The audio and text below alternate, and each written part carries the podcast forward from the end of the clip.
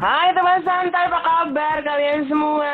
Sehat-sehat ya? Wow, udah masuk yang namanya uh, lockdown lagi ya. Gue sih bilangnya tetap lockdown ya. PPKM lah ya kan. Pembatasan, apa namanya itu gue lupa. Uh, pembatasan itulah uh, supaya penyebaran virus COVID ini tidak makin meningkat.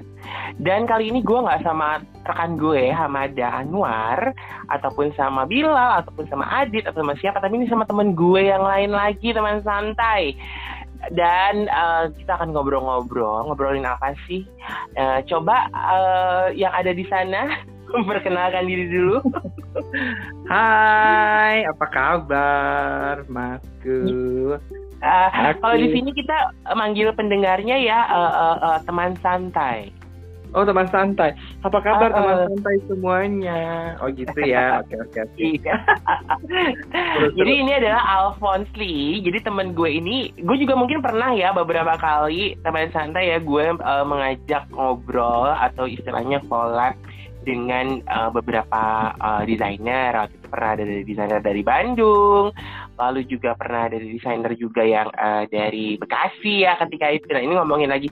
Cuman nah, kita ngobrolin apa sih? Kayaknya kalau ngobrolin tentang uh, awal karir uh, bagaimana memulai Alphonse Lee memulai menjadi seorang desainer kayaknya sama aja dengan pertanyaan-pertanyaan sebelumnya. Tapi kita ngebahas sekarang kan situasinya apa gimana nih uh, nih situasi lagi pandemi hmm. ini ya kan udah udah dari 2020 sampai sekarang ternyata kita masih pandemi hmm. nah Alvan ini kan punya usaha nih teman santai artinya dia punya brand uh, baju mereknya sama ya Iya, Alphonse juga. Alphonse Alphonse juga. Iya.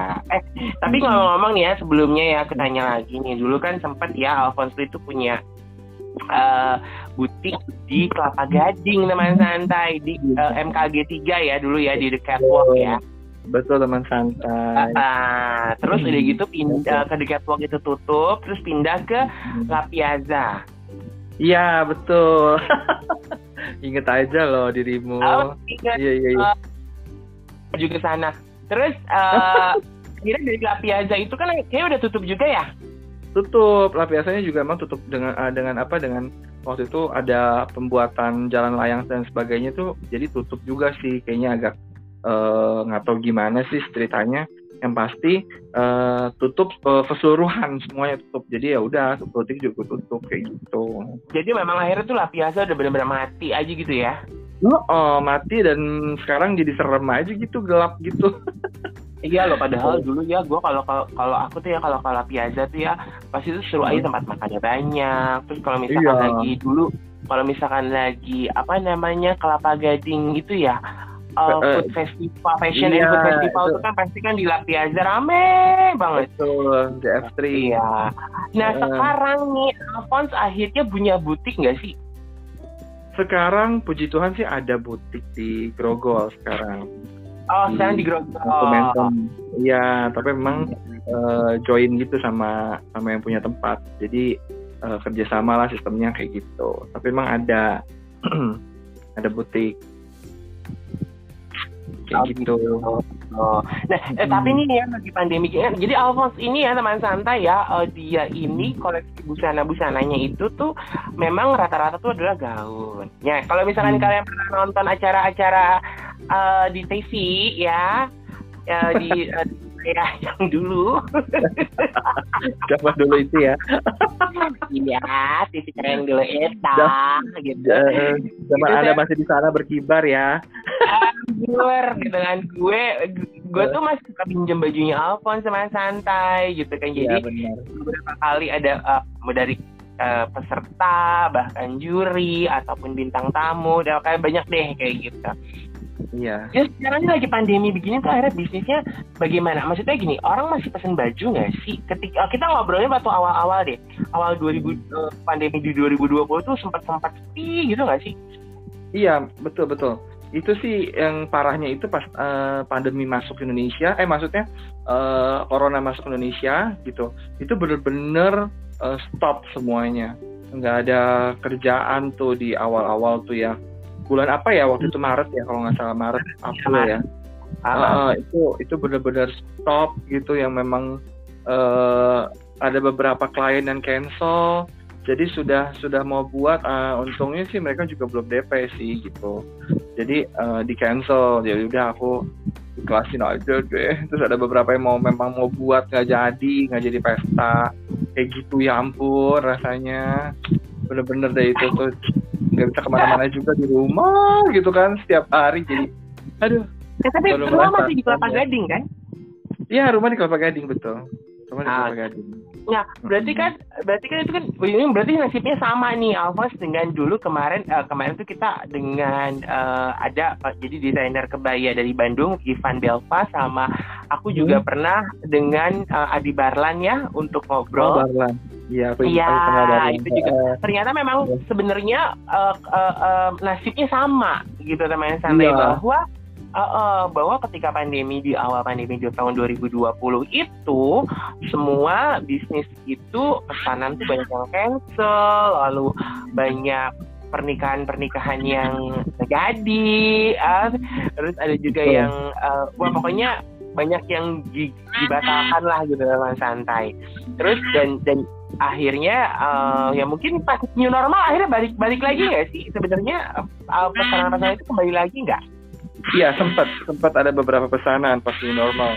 Ya uh, bersyukur sama Tuhan sih sempat ada. Wow kayak... ada telepon masuk kayaknya. oh iya iya iya iya iya benar benar benar ya. Gak tahu deh kayak gitu kamu ya. kamu apa aku deh kayaknya bukan aku sih kayak kamu. terus terus terus terus. Jadi jadi memang uh, waktu new normal itu puji Tuhannya memang ada ada uh, apa namanya ada pemesanan tapi memang tidak sebanyak yang sebelum pandemi ini gitu. Jadi ada eh, kadang-kadang sebulan cuma satu lah kadang-kadang dua bulan baru satu orang kayak gitu. Jadi nggak nggak kayak dulu gitu yang lebih banyak gitu. Sekarang bener-bener yang kayak ya uh, itu juga kadang-kadang uh, minta harganya juga yang aduh parah banget deh ya kan cara iya, gitu kan ada ada harga pandemi segala macem gitu. Iya benar benar benar. Begitu hmm. ngomong-ngomong harga pandemi ya tapi bahan baku nggak harga pandemi tuh Shay bener banget teman. Santai gila. Iya, kan? nggak ada tuh. Penjahit ah. harga pandemi nggak ada juga. Nggak ada. Karena mereka juga kena imbas seperti kita juga kan kayak gitu. Oh. nah betul, betul, betul. Uh, kita mungkin nggak akan ngobrolin oke okay, oke okay, mungkin pertanyaan pertama pertanyaan berikutnya adalah udah berapa lama Alfon uh, uh, maksudnya berkecimpung dalam dunia uh, desain mendesain baju ini nih oh, oke okay. uh, mulai mencoba untuk membuat sendiri itu di 2010 atau 11 gitu lah antara segitu deh 2010 oh, akhir gitu. 2011 mencoba ah. membuat sendiri. eh, kalau kita kita ngobrolinnya kita arahnya yang lain ya. Sekarang kita ngobrolin pengalaman dia pengalaman Alfon ketika. Uh. Jadi gini teman santai. Alfon juga mungkin pernah kalian mungkin pernah ngeliat dulu uh, Syahrini pakai juga pakai uh, bajunya Alfon untuk sebuah produk e-commerce ya, ya yang berwarna orange untuk ya, iklannya betul. gitu. Itu pernah. Lalu juga pernah dipakai juga dari beberapa artis banyak ya. Gitu kan ya. baik dari dari artis dangdut maupun juga artis pop. Nah ya. uh, kita nggak usah ngomongin artis deh ya Bo gitu. Kayaknya bakal nyinyir banget kalau kita ngomongin artis. Punya pengalaman gak sih punya klien yang uh, aduh gitu yang uh, gimana nih kayak gitu-gitu pernah punya punya pengalaman gak sih ya istilahnya kata kalau Alfa berkecimpung dari tahun 2010 2011 artinya udah mau 10 tahun uh, yeah. Alphonse itu uh, berdiri Alphonse Lee ini gitu. Ya, betul, betul. Uh, uh, kalau masalah klien, aduh, bukan lagi banyak sekali tapi yang paling sangat uh, aku tuh bikin aku tuh kayak aduh narik nafas gitu ya. Itu ada satu klien di daerah ya daerah non jauh di sana lah Tangerang sana gitu. Mm -hmm. itu itu benar-benar kayak dia minta harga murah banget. Karena mereka bikin satu keluarga kan rame gitu kan. Jadi mm -hmm. mau bikin dengan harga yang murah gitu oke okay lah gitu maksudnya setidaknya bisa lah gitu dihitung itu masih oke okay, gitu sekali waktu gitu nah semakin lama tuh dia buat tuh semakin rewel banyak maunya ya memang sih biasa memang begitu sih banyak maunya gitu ya namanya klien kan gitu wajar-wajar aja cuman kali ini tuh bener-bener kayak nyekek leher banget gitu loh dengan harga yang sangat uh, apa ya uh, sangat minim tapi dia uh -uh. maunya itu ini ini ini itu terus uh -uh. ngomongnya juga ada beberapa bahasa yang gak enakin kayak gitu gitu deh. Juga sampai sampai aku tuh kewalahan sampai aku bawa tuh penjahitku ikut ikut deh temenin gitu untuk fitting. Gue udah kewalahan nih kayak gitu. Akhirnya penjahitku pun sama kena dimakinya juga sampai wah ini sih gila apa nah, akhirnya dia mau buat lagi aku bilang nggak bisa deh udah nggak terima jahitan dulu sekarang gitu. Eh, tapi emang iya loh uh, apa namanya um, uh, gimana ya aku aja ya, ya kerja ya misalkan kerja juga sebagai freelance pasti hmm. kan aku berhadapan dengan klien dong ya Betul. dong klien yang Betul. punya produk untuk bikin iklan ya kan hmm. itu juga ya seperti itu ya mungkin mereka ngerasa punya uang dan hmm. ya begitu deh gitu kan betul, betul. Uh, maunya uh, apa namanya banyak mau kayak gitu. betul. Iya kan. Tapi ngomong-ngomong ya, hmm. ya ketika nih kita sekarang uh, pindah lagi nih bertanya. Kalau waktu waktu pandemi kemarin kegiatan kegiatannya akhirnya jadi ngapain aja? Pandemi kemarin tuh uh, bantuin si nyokap sih lebih ke jual makanan kayak gitu deh jadinya. Eh, tapi Ambil, tapi laku ya, tapi laku ya. Iya iya puji Tuhan. Beberapa banyak yang pesen juga kayak gitu mungkin karena mereka juga bisa keluar-keluar ya takut jadi kirim-kirim ya. Hmm, lumayan gitu sampai akhirnya si nyokap juga capean sih tapi sekarang masih terima-terima juga tapi nggak terlalu banyak kayak dulu gitu jadi kita batasin aja. Karena si nyokap kan udah umurnya juga udah lumayan lanjut ya jadi iya. aku sudah kasih deh gitu udah yang biasa-biasa aja jangan terlalu banyak gitu. Orderan dulu lumayan loh waktu awal-awal pandemi itu uh, banyak pesanan juga mas kayak ya pokoknya banyak deh yang kue-kuean gitu ya kayak pastel kayak gitu gitu tuh ada iya Oke. Okay. Gitu. Ah, kadang-kadang kalau kalau kita ngomongin klien, kayaknya nih aku ada uh, tujuh cara menghadapi klien yang sulit dan menjengkelkan. Nah, kayaknya bisa jadi masukan nih buat buat Alphonse dan juga teman-teman yeah. yang punya bisnis yang ngadepin klien kayaknya atau mungkin customer yang mm, ya.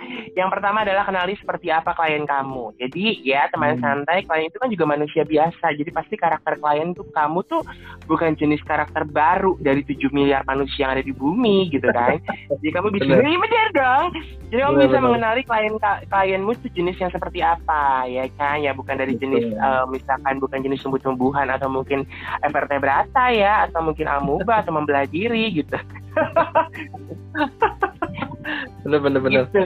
bener kan jadi uh, mengenali jen, klien uh, klienmu itu jenis yang seperti dari meeting pertama atau mungkin pertemuan pertama kayak misalkan iPhone gitu kan wow pertemuan hmm. pertama uh, kesannya seperti hmm. apa gitu kan atau hmm. dari chat pertama ya kita ngobrolnya di WhatsApp atau kita ngobrolnya di Line atau kita ngobrolnya di uh, chat room lah seperti itu yeah. ada yang cerewet dan banyak mau pastinya kan tentu saja Pasti. gitu kan hmm, banyak Pasti. mau tapi tidak membayangkan proses teknisnya atau hobi Betul. mengkritik tanpa solusi nah betul. pernah nggak tuh ngadepin gitu itu pasti rata-rata gitu ya hmm, hmm, betul betul begitu kebanyakan seperti itu jadi mereka tidak tahu proses kan jadi mereka cuma nggak mau saya begini saya maunya ini gitu nggak bisa kayak ini ini harusnya begini uh, jatuhnya nanti begini gitu pernah ada dulu satu iya. klien Uh, mm-hmm. dia buat gaun. Uh, aku udah kasih ini kan udah kasih masukan. Tante sorry badan tante tuh harusnya seperti ini jatuhnya cuttingnya begini begini begini gitu.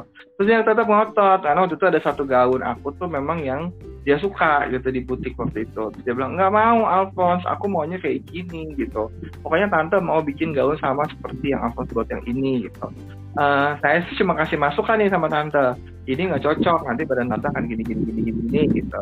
Terus dia bilang oh nggak lah saya nggak apa-apa saya uh, gini deh pokoknya. Kalau saya buat sama ternyata Alphonse bilang itu benar uh, saya badannya jadi nggak bagus saya akan bikin lagi satu dan yang itu biar aja deh penyangus. Tuh aku bilang oh deal ya tante. Karena kita udah deal di awal gitu saya agak ragu juga kan.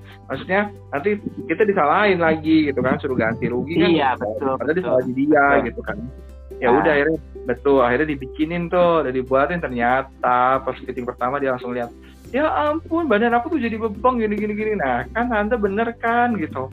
Karena kita kan desainer kadang-kadang tahu cutting ya nggak mas? Jadi kita tahu iya benar bagaimana kaki yang pendek atau badannya panjang kayak gitu gitu makanya kita udah kasih suggest akhirnya dia bilang ya udah kalau gitu emang gue salah uh, maksudnya dia salah gitu dia ngerasa salah akhirnya ya udah serahin aja sama Alphonse. Jadi aku desain ulang aku bikin baru lagi. Terus uh, dia yang DP itu angus jadi bikin baru lagi. Bajunya sampai sekarang masih ada tuh baju uh, dijual juga ya. Ya emang bener sih emang bener sih. Jadi kan kalau udah tahu ya klien kita tuh jenisnya seperti apa ya teman santai ya. Uh, jadi kalian tuh kita tuh bisa lebih menyesuaikan gaya bekerja dan gaya komunikasi kita untuk memenuhi ekspektasi si klien tersebut gitu kan yeah. kalau misalkan kliennya hobi kritik nih bisa tuh mengajukan pertanyaan untuk mengolaborasi kritikan mereka. Jadi kayak misalkan yeah jadi ya seperti dari Alvan bilang jadi misalkan tadi kayak kliennya pengen minta baju yang sama seperti baju yang udah jadi di butik gitu kan. Tapi kan kadang-kadang kan kita kan punya punya punya desain ya. Kalau desainer kan mereka punya desain yang memang dibuat untuk badan yang proporsional atau mungkin untuk tubuh yang seperti ini. Dan apabila ada klien yang tubuhnya nggak sesuai dengan potongan tersebut yang nggak mungkin kan kita rekomendasikan seperti itu. Betul, betul, betul. Nah dengan cara ini tuh jadi supaya itu kita bisa menggiring fokus klien mencari solusi bukan hanya melihat masalah alias mengkritik berlebihan.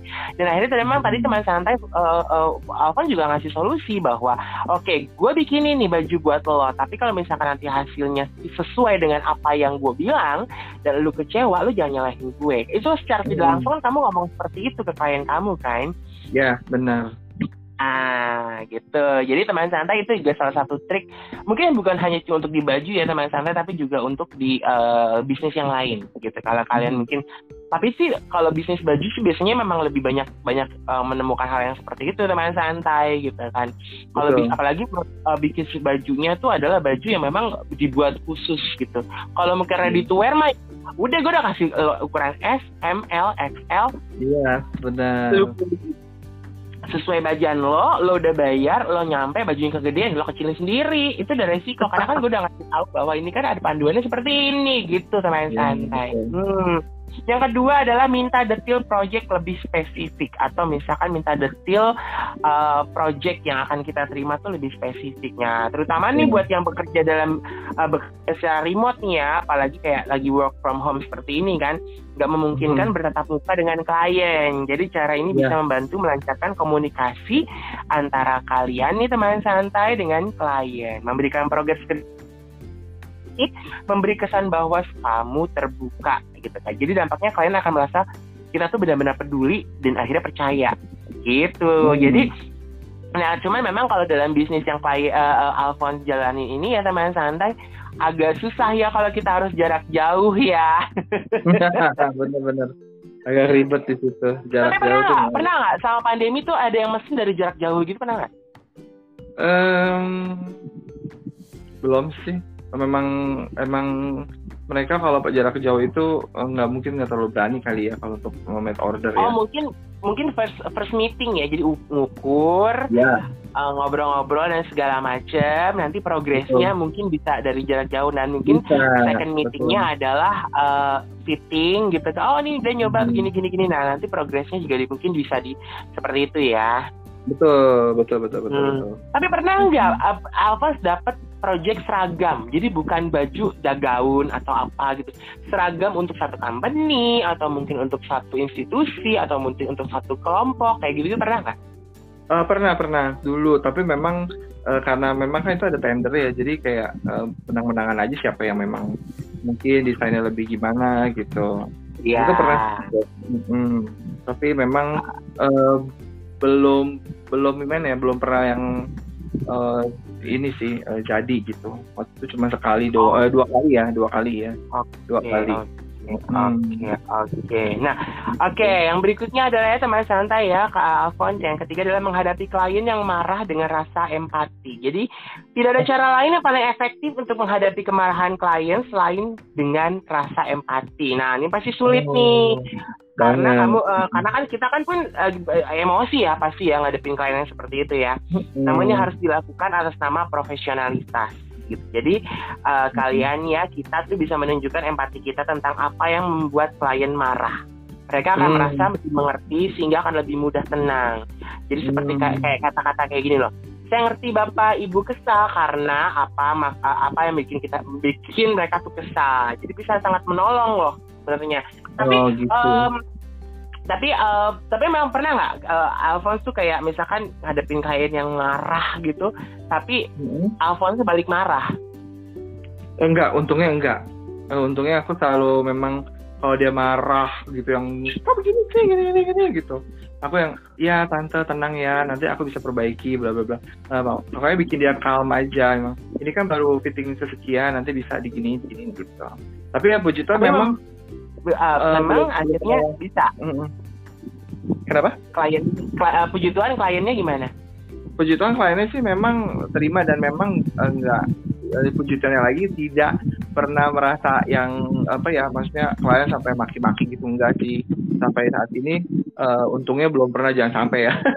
Cuman kayak cuman komplain doang kayaknya enggak deh aku nggak suka nih kayak gini gini ini ini ini, ini, ini, gitu paling gitu doang. Oh ya udah nanti aku perbaiki tante gitu. Meskipun dengan nada-nada judes gitu kan kayak gitu Iya sih, benar benar benar benar benar benar benar benar. Tapi ya emang ya teman santai, as you know ya sebagai seorang uh, desainer atau mungkin penjahit ya kita tuh ngadepinnya ibu-ibu loh, mama loh. betul Jangan betul sih. Jadi kalau bilang the power of mama lah kita nih ngadepin the power of mama ini yang kadang-kadang kita tuh benar-benar harus ngeruntuhin tuh yang namanya the power of mama itu gitu gak sih? Bener bener bener banget. Aduh Karena kan itu ibu-ibu tuh kan perhitungan banget ya. Artinya tuh apa Iya. yang gue keluarin gue keluarin dua ya gue dapet dua gitu. Maunya begitu. Kadang-kadang kan kita nggak bisa ekspresinya kan seperti itu. Kadang-kadang kita Betul. lu ngeluarin kita ngeluarin dua lu bisa saja dapatnya satu setengah atau bahkan lu dapetnya tiga. Lebih ya kalau lebih syukur kurang ya mungkin ada hal-hal yang secara teknis yang itu yang akhirnya yang banyak yang nggak dimengerti oleh para ibu-ibu atau klien-klien Eh, ini bukan menjustifikasi ibu-ibu ya tapi memang eh, begitulah kenyataannya bener benar sih, Bu? sekali bener bener Bener bener kayaknya. Bener Ya, kayaknya. bener. Oke, yang berikutnya adalah arsipkan setiap permintaan revisi. Jadi revisi itu udah jadi hal yang biasa ya bagi kita nih, bagi eh, kita yang kerja dalam bidang mungkin jasa atau mungkin eh, memproduksi eh, barang atau jasa dan segala macam yang bergerak di dunia kerja lepas atau atau kerja lepas ya gitu kan. Yang nggak Hmm. biasa adalah klien yang sering lupa akan apa yang dimintanya saat merevisi dan minta hasil revisi direvisi lagi. Wow itu Hmm. terjadi loh sama itu terjadi betul. loh sama dunia kerja aku tuh kadang-kadang mereka udah revisi A terus minta kita ganti pas kita ganti ah bagusan yang awal balik lagi ke awal Iya. Pernah pernah pernah begitu pernah. Pernah ya? Ah, ah, pernah kayak gitu juga. Itu kan kalau baju kan aslinya kan kalau kalau kita udah fitting pertama aku minta begini pas fitting kedua bajunya begitu kita udah rubah minta balik lagi ke awal kan ngerusak baju lagi loh artinya loh. Oh bukan lagi bener banget.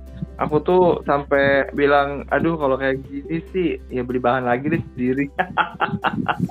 Aku nggak mau bikin repot gitu kan maksudnya itu kan bahan kan kita kan kadang belinya pas gitu kan nggak bisa iya. Mm-mm. iya kalau lebih-lebih kan takutnya kita rugi juga ya sisa-sisa bahan buat iya. apa? Mm-mm, Ya kalau sisanya 2 meter? Masih bisa kita bikin apa gitu ya. Kalau nah. sisanya cuma semeter atau mungkin satu Hmm, atau cuma setengah meter kan sayang. sayang betul. Betul Hmm, banget. gitu kan. Nah jadi kita tuh Iya. sebagai pekerja juga pasti senewan ya ngadepin yang kayak gini nih teman santai gitu. Jadi caranya adalah dengan mengarsipkan semua permintaan revisi. Jadi catat. Mhm. Ini kalau sekarang zamannya udah canggih kita bisa rekam kali ya pakai video ya atau mungkin perekam suara kali ya.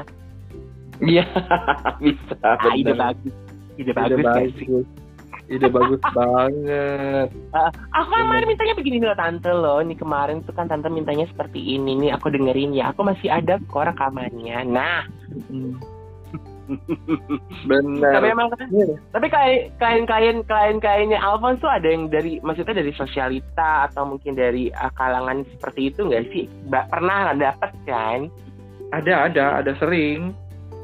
Sering-sering kayak buat acara. Mereka kan kadang suka kalau sosialita gitu kan ada tematik ya acaranya. Jadi saya punya ini gitu, pakainya gini gitu. Nah, gitu sih sering-sering sering. ada sosialita gitu. Oke. Nah, Hmm. yang berikutnya adalah cara menghadapi klien sulit menjadi menjadi pendengar yang baik. Nah, ini sih kadang-kadang juga kita benar-benar harus sebagai seorang yang punya usaha ya teman santai ya jadi kadang itu kita harus benar-benar dengerin dengan baik kadang kan mereka suka ngeluh suka suka ujuk-ujuk curhat nggak sih curcol nggak sih? Bacak banget. Curca ujung-ujungnya gitu yang istilahnya kayak kita tadinya kan ngomongin soal ini baju lama-lama ngomong merepet-merepet gitu kan ke keluarga oh. lah gitu saya curhat tentang keluarganya lah tentang si anaknya lah tentang suaminya lah. Apa oh gitu oh gitu kita dengerin. Oh iya tante iya ibu iya kakak kayak gitu kita pokoknya ya ngetrit dia aja sampai dia didengerin sampai dia lega baru eh kamu jadi enakan nih aku nih ceritain ini sendiri deh gitu. Uh, apa ceritain tentang diri sendiri deh gitu. Kalau apa nanti lagi ini gitu. Ada ada ada beberapa gitu. Sampai akhirnya ya, akak juga banyak ya. akhirnya jadi temen gitu. Hmm, jadi gini ya teman santai ya di dunia kerja lepas ya kita ambil contoh adalah dunia kerja lepas internet ya jadi selain menjadi pendengar yang baik kita juga harus menjadi pembaca yang baik nih teman santai di dunia freelance digital sering kali komunikasi dilakukan lewat chat atau email. Nah, karena itu bacalah dengan teliti sambil memahami tiap poin yang disampaikan. Mungkin kalau dunia kerja seperti uh, Alphonse ini ya mungkin nggak mungkin juga pakai chat. Tapi memang kadang-kadang ada permintaan dari chat chatting juga ya dari WA juga ya yang ada. bilang ntar ntar gini ya Alphonse ya ini begini ya ini begini tadi aku lihat tuh begini begini begini wow Iya betul. Karena kita nggak bisa tidur kepikiran. iya benar benar benar benar. Nah, yang berikutnya adalah berdiplomasi dalam menghadapi konflik. Nah, jika konflik sudah terlanjur terjadi, nggak ada hmm. cara lain untuk menghadapi klien selain dengan berdiplomasi nih teman santai. Jadi merespons sediplomatis mungkin akan menentukan hmm. arah konflik apakah akan membangun atau menghancurkan hubungan kita dengan klien. Jadi ketika hmm. kelakuan klien sudah semakin menjadi jadian kamu dan kita sudah siap meluapkan emosi, tahan dulu gitu. Hmm. Uh, berikan klien argumen-argumen yang mendukung pendapat kita. Ingat cara kita menyampaikan argumen pun harus dengan nada setenang mungkin.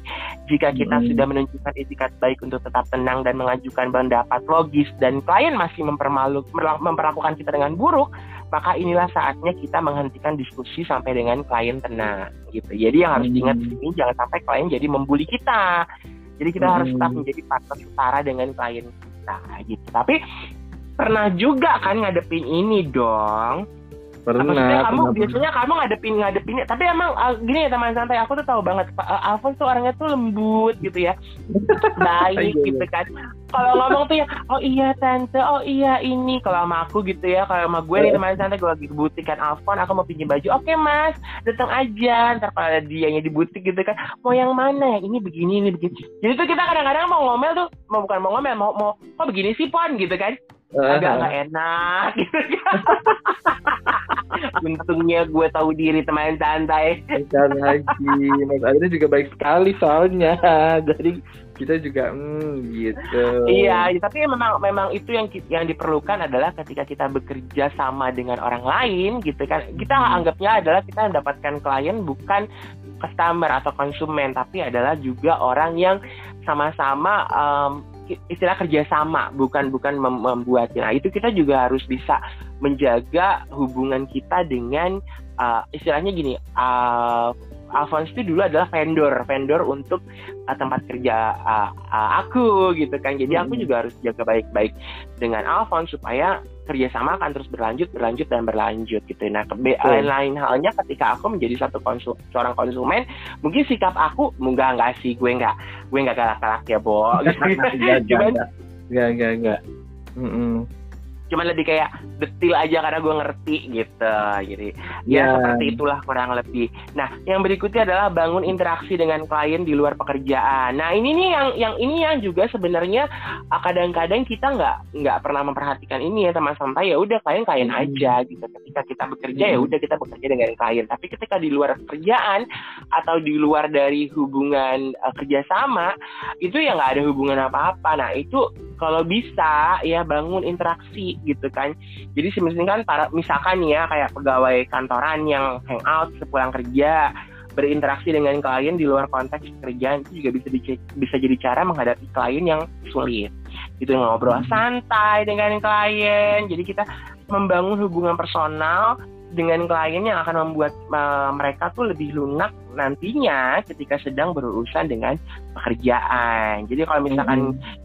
Kayak aku nih ya kerja freelance yang bekerja lewat internet, misalkan setidaknya sapalah klien dengan pertanyaan, eh apa kabar gitu kan sebelum hmm. memulai perbicaraan tentang pekerjaan dan diakhiri dengan have a nice day atau atau atau mungkin kelihatannya peres ya Bo gitu cuman yeah. kadang-kadang tuh kadang tuh itu tuh menjadi satu apa ya kayak satu uh, momen yang di mana kita tuh bisa uh, menjalin hubungan dengan klien kita jadi baik gitu gitu yang aku lihat hmm. nih ya teman teman kalau dari sosial medianya Alphonse Lee jadi eh Instagram kamu apa namanya Alphonse Lee double E ya L E E 83 Alphonse 83 nah buat teman santai yang punya rencana menikah mungkin di akhir tahun 2021 atau mungkin 2022 ya bolehlah. Hmm, yuk mari.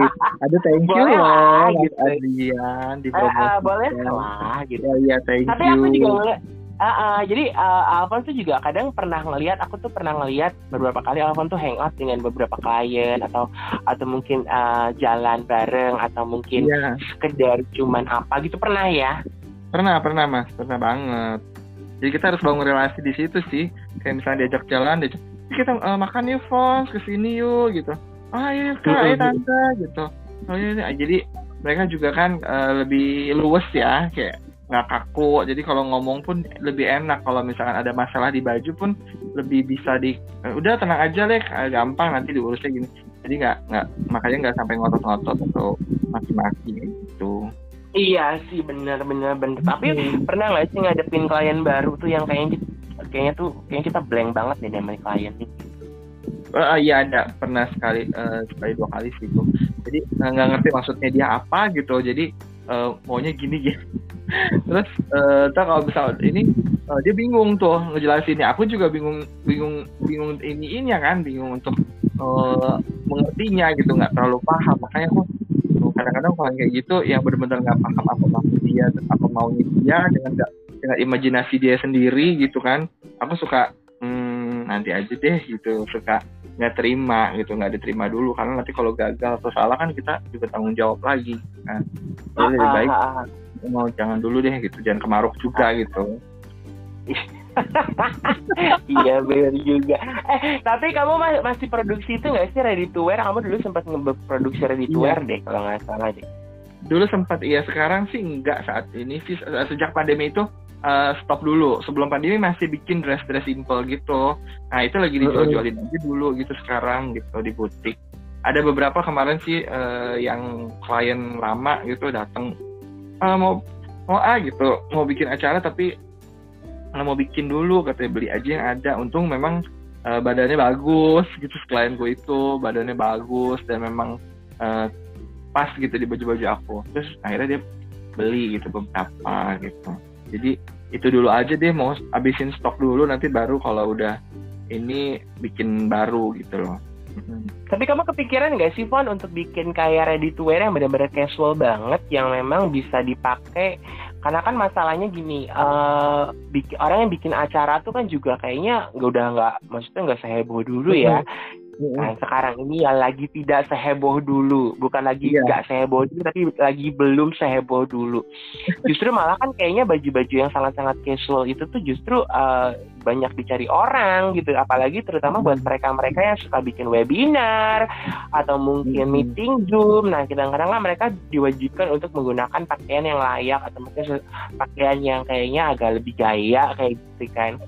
Mm-mm. punya kepikiran ya. kayak gitu nggak sih sebenarnya? Ada ada ada kepikiran sih e, kemarin sih sempat satu sebelum ppkm ini sempat kepikiran ada kayak kayaknya mau bikin yang luxurious brand, maksudnya bukan uh, ready to wear yang luxurious gitu, jadi lebih lebih lebih yang nggak uh, banyak gitu uh, desainnya cuma beberapa baju satu desain untuk berapa piece gitu jadi nggak nggak yang memang mass gitu karena memang mungkin aku ini terlalu terlalu sering membuat gaun dan jadi uh, konsepnya tuh selalu yang kayak gitu gitu.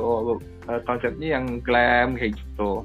Jadi kalau yang bener-bener ready to wear tuh aku kadang agak kesulitan gitu untuk untuk uh, imajinasinya itu kadang suka hmm, uh, biasa banget gitu. Jadi mau bikin jadi bikin editornya tuh tetap yang agak gitu agak klaim gitu. Mungkin jumpsuitnya jumpsuitnya yang biasanya gimana gitu kan yang aku bikinnya lebih simple kayak gitu gitu paling kan Mm, gitu. tapi karena karena memang kayak gitu-gitu hmm. tuh potensinya sih sebenarnya ada gitu karena kan uh, orang Nggak uh, nggak mau terlalu ada beberapa orang kan yang punya punya sikap mungkin parnoannya dengan corona ini gitu tadi gue yeah. ke mall deh akhirnya mereka belanjanya lah online gitu kan Betul. untuk mereka hmm. cuman acara ketemu di ketemu teman-temannya doang yang di rum di mana di mana yang dirasa merasanya dia aman gitu nggak terlalu banyak orang kayak gitu gitu yang hmm. nggak ada perkumpulan yang terlalu ramai gitu kan mereka biasanya suka ada yang mau seperti itu gitu tapi emang hmm. cukup cukup ini ya istilahnya cukup um, tergoda juga ya untuk bikin yang seperti itu. Tapi kamu pernah sempat sempat heboh bikin masker nggak kayak desainer-desainer lain? sempet waktu itu uh, aku bikin yang polos-polos tapi aku nggak nggak jualin yang uh, di ini kayak uh, heboh sampai bikin banyak gitu enggak. Jadi memang ada beberapa sisa bahan aku yang jadi orang-orang kan ada yang dipayat, ada yang apa temanku ada tuh temanku uh, dia bikin dia kalau dia benar jadi uh, benar-benar uh, diproduksi banget gitu dipayat ada payat aneh segala macam. Nah kalau aku ini yang sisa produk uh, sisa bahan-bahan yang ada karena Mas Adrian tahu sendiri dong udah aku warna-warni kehidupan. Ada hijau ada pink kan? Jadi aku bikinnya gitu. Jadi ada yang fuchsia ada yang kuning ngejreng ada yang orange. Jadi ada beberapa temen tuh yang eh gue mau ah kalau gue pakai baju orange kan lucu nih pakai ini masker orange gitu. Tapi polos gitu. Akhirnya bikin-bikin kayak gitu tapi gue sama teman aja sampai nggak nggak nggak sampai heboh kayak yang lain gitu.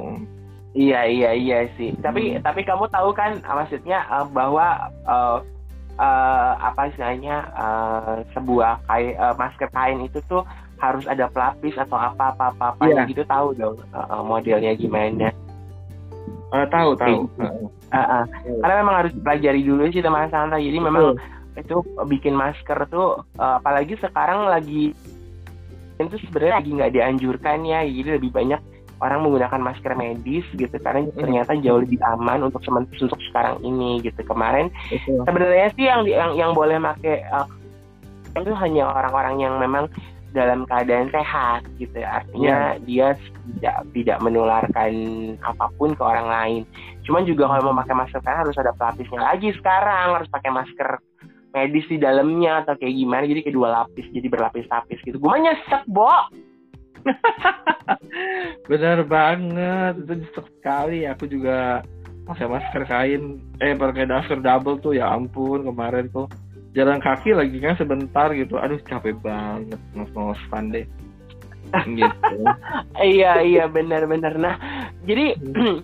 tapi uh, gini Von apa istilahnya uh, hmm. ini kan pandemi tapi harapannya Alfon apa sih kalau misalkan pandemi ini uh, masih ada sampai 2022 Aduh, ada rencana apa dengan brand Alphonse Lee ini gitu. Karena kan kita juga nggak tahu ya orang kan pesan baju untuk uh, acara pesta atau mungkin acara pernikahan itu kan juga kayaknya uh, udah nggak yang maksudnya udah nggak bakal heboh-heboh banget. Jadi pengennya tuh kan kayaknya acaranya simple karena hmm. biar juga tamunya nggak terlalu banyak dan mereka juga yeah. pengennya juga lebih simple. Nah ada plan-plan apa? Nggak ada. Mungkin ah gue pengen punya terobosan untuk brand gue untuk mengajukan supaya tetap bisa bertahan kayak gitu uh, iya sih jadi mungkin emang betul tadi kayak uh, coba di ready to wear kayak gitu uh, bikin uh yang lebih simple yang bisa dijual di online shop kayak gitu maunya sih kayak gitu rencana ke depannya atau yang bisa dipakai kerja mungkin kayak gitu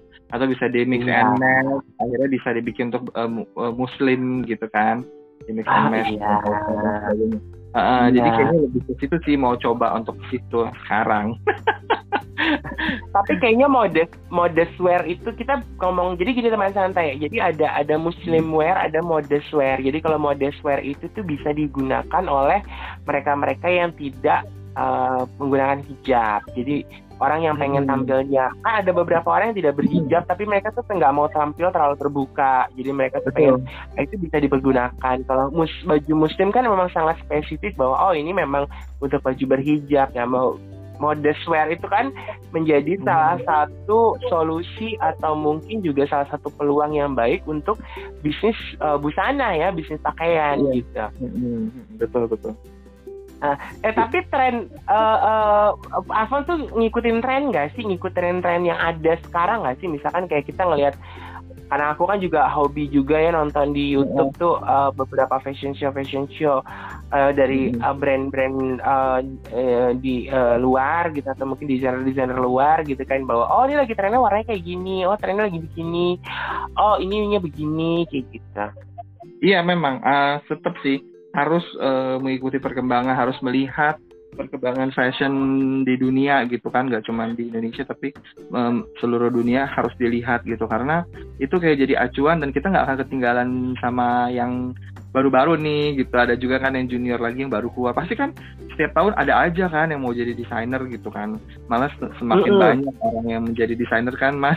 Kalau dulu kan kayaknya bisa dihitung jari ya Mas ya. Kalau sekarang tuh membludak gitu Iya, kan. zaman zaman Mm-mm. zaman aku dulu mah jadi desainer tuh tuh kayaknya tuh eh, dianggapnya tuh wow jadi desainer ya glamor apa Iya. hmm, dia nggak tahu berak-berak berak-berak banyak mencret ngerjain baju dan segala Bener. macem itu Iya. karena memang untuk jadi jadi teman santai ya sekedar informasi juga bahwa kenapa ada baju yang nilainya itu bisa sampai ratusan juta atau mungkin kalian pernah dengar yang namanya busana haute couture. Jadi busana haute couture itu memang dari segi uh, pembuatannya sendiri itu memang melibatkan banyak orang gitu karena Betul. semuanya dikerjakan dengan uh, tangan.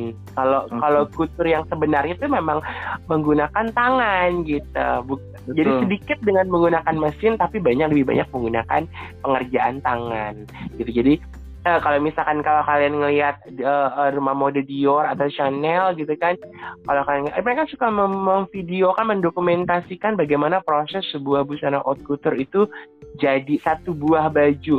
Itu eh, misalkan mau motif yang begini, motifnya itu bukan diwarnain teman santai tapi adalah bentuk dari uh, material-material yang mereka pergunakan jadi kayak misalkan Hmm. presket-presketnya gimana ininya bagaimana itu semua dibuat langsung Betul. gitu diwarnain langsung dijahitnya bahkan beberapa menggunakan tangan juga gitu ada teknik Betul. sendiri yang dipergunakan untuk bisa uh, semua bagian-bagian itu tersambung dengan baik dan kuat dan memang baju kuter itu disesuaikan dengan tubuh si pemesan atau pemakainya begitu teman Betul, teman betul. jangan heran kalau bisa tiba-tiba ada baju seharga mobil Alphard atau Ferrari ya hmm.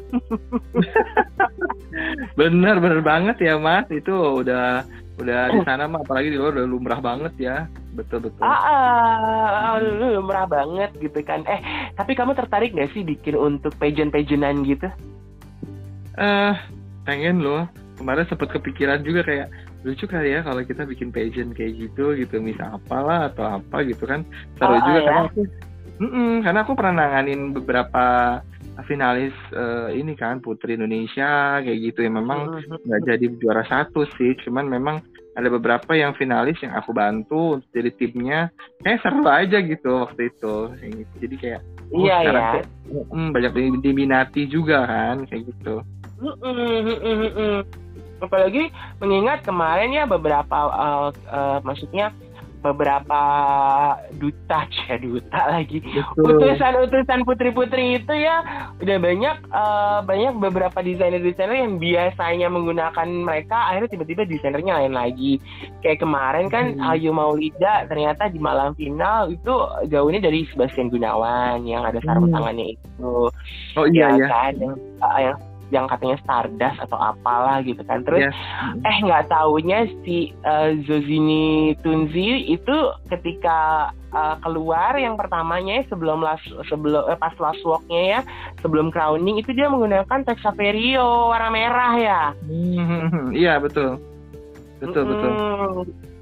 dan juga waktu tahun sebelumnya si apa, Fredrika Alexis Cole Mm. kan juga di malam finalnya ketika 10 besar dia menggunakan dari Texaverio itu tapi tapi emang uh, ini ya uh, apa sih kebayang nggak sih uh, bukan kebayang ya aku agak agak takjub juga dengan Anas Kairunas yang Iya. wow ternyata dia dipakai oleh beberapa finalis dari negara lain dan di- mereka memesan langsung loh ke ke, ke Anasnya gitu Iya betul betul. Anas memang sudah sangat populer di kalangan pageant ya. Memang dari dun mendunia memang sudah dia sudah di, udah dilirik sama beberapa pageant di dunia juga karena memang dia uh, aku kenal Anas juga sih sempat dia cerita, uh, cerita sama aku tuh aduh kayak udah istilahnya udah udah ini deh udah lama udah udah lama udah katam lah gitu ya di dunia perpejenan sempat dia sih kasih tau uh, ya gitu deh harus hati-hati namanya uh, pageant lovers kan kadang-kadang ya ah.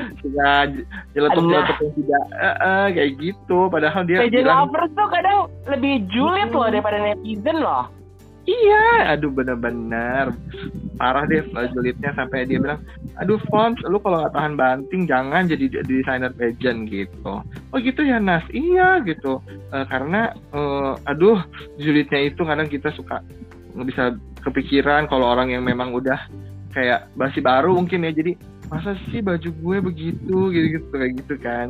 Itu untungnya kalau aku kayak kan. kemarin aja juga.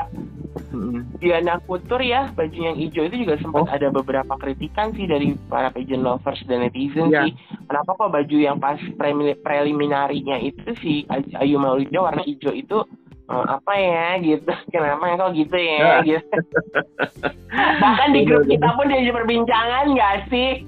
Iya juga heboh itu para para desainer dan para stylist membicarakan baju komodonya, membicarakan si baju hijau itu katanya yang dibanding-bandingkan dengan bajunya Wikiwu yang untuk siapa tuh namanya uh, Aura Karisma ya. Aura Karisma. Ya. Uh. Jadi uh, aku bilang uh, memang kan uh, tidak semua desainer memiliki gaya yang sama. Memang kadang uh, si desainer A cocoknya di mana mungkin dia mencoba untuk bikin baju di ya di akhirnya mungkin kurang gimana ya kurang naik atau gimana menurut mereka gitu. Iya, iya benar. Nah ini juga sebenarnya sekedar informasi juga ya buat teman santai yang juga pageant lovers ya. Jadi memang kenapa desainer tuh kadang-kadang kalian tuh eh coba bajunya begini, coba bajunya begitu. Kadang desainer itu tuh mempunyai ciri khas masing-masing ya Betul. jadi punya kreativitas yang berbeda jadi punya ide-ide yang berbeda gitu kadang nggak bisa kita samain misalkan kita membandingkan ah bajunya uh, Ayu Maulida di preliminary uh, Miss Universe kok masih kurang wah seperti yang dipakai Aura Karisma di uh, Best Grand gitu dari mm -hmm. gitu tapi nah karena Wikiwu tuh punya punya ide punya ciri khas punya punya gaya yang seperti itu. Sementara uh, Diana Kutur tuh seperti itu atau kayak gimana kayak gitu kan. Jadi nggak bisa kita samain bahwa semua desainer tuh akan akan punya gaya yang sama Anas Anas Kairunas pun juga punya punya ciri khas yang yeah. berbeda Betul. Tex juga punya ciri khas yang berbeda. Bahkan Alphonse sendiri pun punya ciri khasnya sendiri kayak gitu. Jadi yeah gitu. Ah, ada informasi juga, jangan jangan pada Julita juga ya. Bener, jangan cuman kayak ngoceh-ngoceh-ngoceh-ngoceh padahal pembuatannya kan kita juga nggak tahu ya gitu mungkin ada kendala iya. apa di dalamnya juga kita nggak tahu ah, gitu. Uh, pernah bayang nggak sih uh, bayang nggak sih ya teman santai ya ketika kita bikin baju tiba-tiba uh, bahannya kurang Iya, aduh mampus Terus bahannya habis di toko, mampus nggak lo? Hmm. Hmm, kelar deh tuh kalau udah kayak begitu tuh bawaannya. Udah kayak begitu. Eh, dulu pernah tuh kejadian aku hmm. uh, uh, ketika aku jadi asisten desainer ya untuk eh, Susu Lusong ya dulu ya. Hmm. Jadi ada bikin si klien ini uh, klien ini tuh pokoknya dia adalah menantunya salah satu pengusaha kaya raya di Indonesia lah gitu dia hmm. uh, si uh, pengusaha itu ulang tahun ke 50 hmm. ke 60 apa ke berapa lah gitu itu kejadiannya sih 20 tahun uh, 15 tahun yang lalu ya gitu uh, uh, dia bikin acara itu di Singapura gitu nah tiba-tiba emang dia tuh bawa bahan sendiri yang hmm. dia beli dari salah satu toko bahan yang harganya itu mahal banget gitu. Hmm. Tapi cabang Singapura mampus nggak oh, lo? Ternyata bahannya kurang. Hmm. Mati lah. Mati kan, hmm. tapi untungnya adalah ya kita masih ber, masih bersyukurnya adalah bahan itu datang udah dengan uh, payet. Jadi hmm. rontokan-rontokan payet itu dikumpulin, cari hmm. bahan yang serupa dengan harga yang jauh lebih murah nggak jauh banget sih dia beli itu semeter itu 6 juta apa 5 juta aku lupa tapi dia kan bikin gaun hmm. panjang ya po akhirnya kita Hmm. cari yang cuma berapa? Satu jutaan gitu.